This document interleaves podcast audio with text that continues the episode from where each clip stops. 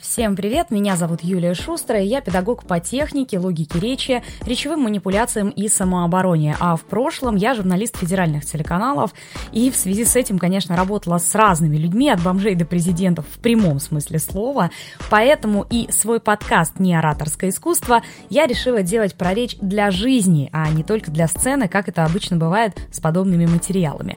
Так что будем учиться вместе, общаться с людьми и, самое главное, добиваться в этом общении собственных целей. Ну а сегодняшняя тема напрямую связана с названием подкаста. Мы будем сегодня говорить о синдроме жертвы или, если языком попроще, почему вы выглядите или говорите неуверенно, с чем это вообще связано в глубинном психологическом смысле. Так вот, я недавно у себя в Инстаграм и других соцсетях проводила эксперимент показывала людям без звука, что странно для педагога по речи, результаты учеников своих. То есть, как человек говорил до и как говорил после, но звук при этом выключен. И предлагала заметить, а что же, собственно, поменялось в человеке. И отметили основные показатели, что мимика поменялась, заметили, что поменялся взгляд, то есть то, как человек смотрит, то, как он фокусируется, и это не случайное совпадение, вот что я вам хочу сказать. Дело в том, что речь напрямую связана и с нашей внешностью в том числе. А теперь про синдром жертвы. Вот так вот сначала заинтриговала, а потом съезжаю с темы, на самом деле мы к ней вернемся, не переживайте.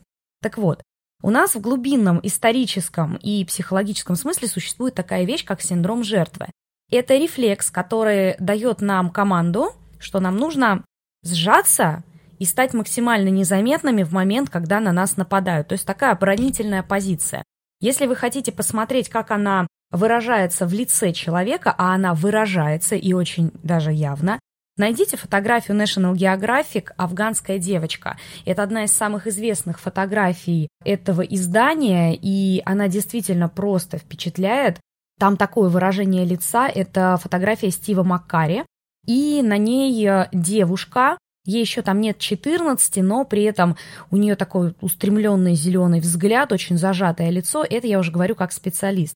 А сначала фотография просто на вас производит гнетущее впечатление, и не зря. Там у девушки такая история, родители погибли, сама она переходила заснеженный перевал, и потом еще ее арестовали, у нее очень тяжелая жизнь, и этот взгляд, и это лицо вполне обоснованы. Но если мы говорим о людях, у которых не столь тяжелые жизненные обстоятельства, а они просто боятся разговаривать, общаться, коммуницировать или напрягаются во время этих процессов, то, казалось бы, здесь можно что-то сделать. Действительно можно. Так вот, основные показатели, почему я про эту девушку упомянула. Я в своем аккаунте также расслабила мышцы лица на этой фотографии. Ну, взяла обычный фоторедактор и пропустила через него фотографию. Подправила форму мышц лица, то есть э, в районе губ челюсть ей расслабила, и добавила немного фокуса во взгляд. Причем фокуса мягкого, то есть у нее на фотографии очень суженные такие зрачки. Я их расширила и сместила блик. И выражение лица сразу поменялось, стало более мягким, и люди это отметили.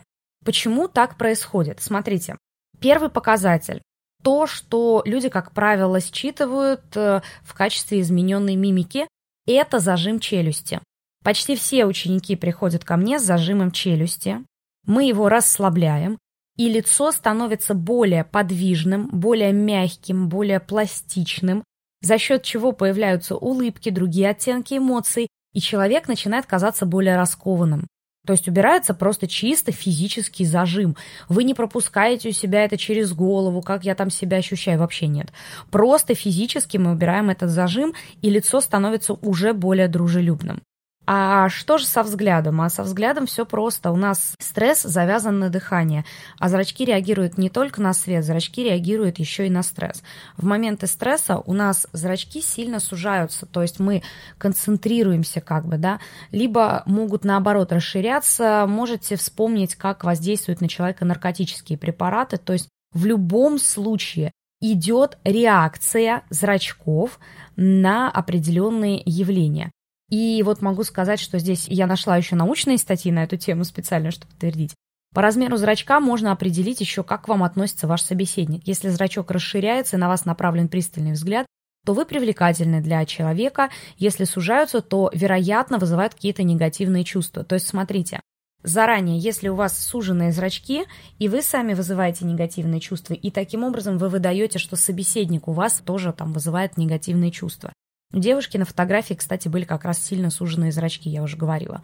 Так вот, мы можем управлять этим процессом, и мягкость нашего взгляда, его фокусировка сильно зависит от того, что творится у нас в голове и что творится с нашим дыханием.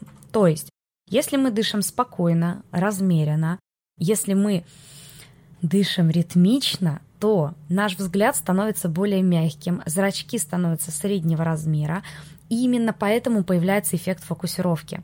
Если же все ваши мысли направлены на то, чтобы не забыть, что бы там сказать, у вас забивается дыхание, взгляд становится стеклянным, и от этого идет вот это впечатление человека, проваленного в себя, вообще не заинтересованного в собеседнике, но и результат беседы будет соответствующий.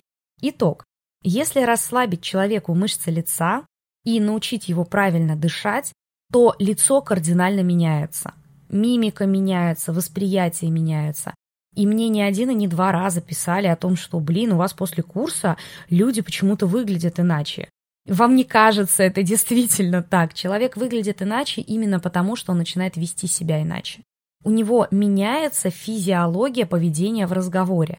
И это классно. Потому что не только речь меняется, меняется внешность, но здесь важно отметить еще вот какие показатели. Хорошие мышцы лица влияют на его форму. Например, у многих девушек прорисовываются скулы ввиду работы с речью. Если вы, кстати, посмотрите на ТВ-ведущих, они тоже все такие скуластые обычно. Почему? Потому что хорошо поставленная речь – это расслабленная челюсть и сильные мышцы лица. Вот вам они и скулы. Никакой магии, вообще все просто. У возрастных учениц, у меня есть женщины за 50, часто подтягивается овал лица. И это тоже никакая не магия, это побочный эффект просто в виде восстановления функции мышц. Так что в целом это ведет э, действительно к улучшению внешности. Ну а теперь про синдром жертвы. Дело в том, что все наши вот эти зажатые мышцы на лице, наш вот этот взгляд, это и есть последствия синдрома жертвы. А синдром жертвы начинается у нас с дыхания. То есть команды идут следующим образом. Поступает какая-то опасность. Мозг говорит, а, нам опасно, давайте затаимся. То есть мозг первый результат, который нам выдает, это затаиться. Потому что глубинное наше желание – это не наскакивать на неприятности.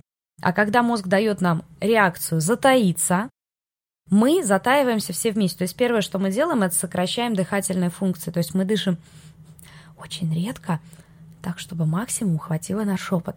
Соответственно, вот с этой ситуацией опасности у нас никак не совмещается нормальное, глубокое, наполненное дыхание. А кроме него не совмещается еще что? Глубокий голос, потому что он тоже зависит от дыхания. И вот у нас, смотрите, получается следующая связка. Стресс, зажатый вдох, и ввиду зажатого вдоха мы получаем все остальное. Зажатые мышцы лица, зажатый взгляд загнанного существа и так далее. В общей сложности мы видим такое ну, звереныша, маленького забитого звереныша, вот как раз как на фотографии с афганской девочкой. Если же мы хотим выглядеть уверенно, если вы хотите, чтобы ваша уверенность шла прям вот флюидами, даже еще до того, как вы рот откроете, то у вас должно быть раскованное глубокое дыхание, что влечет за собой спокойствие, то есть внутреннее спокойствие тоже будет присутствовать если дыхание хорошо поставлено и правильно автоматизировано. То есть вы не думаете так, дыши, дыши, дыши, никаких вот подобных мыслей, а вы действительно просто дышите спокойно на автомате. Тогда лицо будет расслаблено, ну, правда, оно будет расслабленное в процессе, то есть сначала эти зажимы нужно снять на глубинном уровне, то есть это физическая работа, а потом уже от дыхания будет зависеть, будут ли формироваться новые. Итого, Вместо синдрома жертвы мы получаем реакцию здорового, уверенного, сильного человека, который понимает, что все в его руках. Да, это физиология. Даже, наверное, я бы по-другому сказала, это психофизиология, когда вы начинаете с физических проявлений, а эффект сказывается и на вашем психологическом состоянии. Это был подкаст «Не ораторское искусство». Работайте над своей речью, улучшайте ваши навыки коммуникации и добивайтесь своих целей в любом разговоре.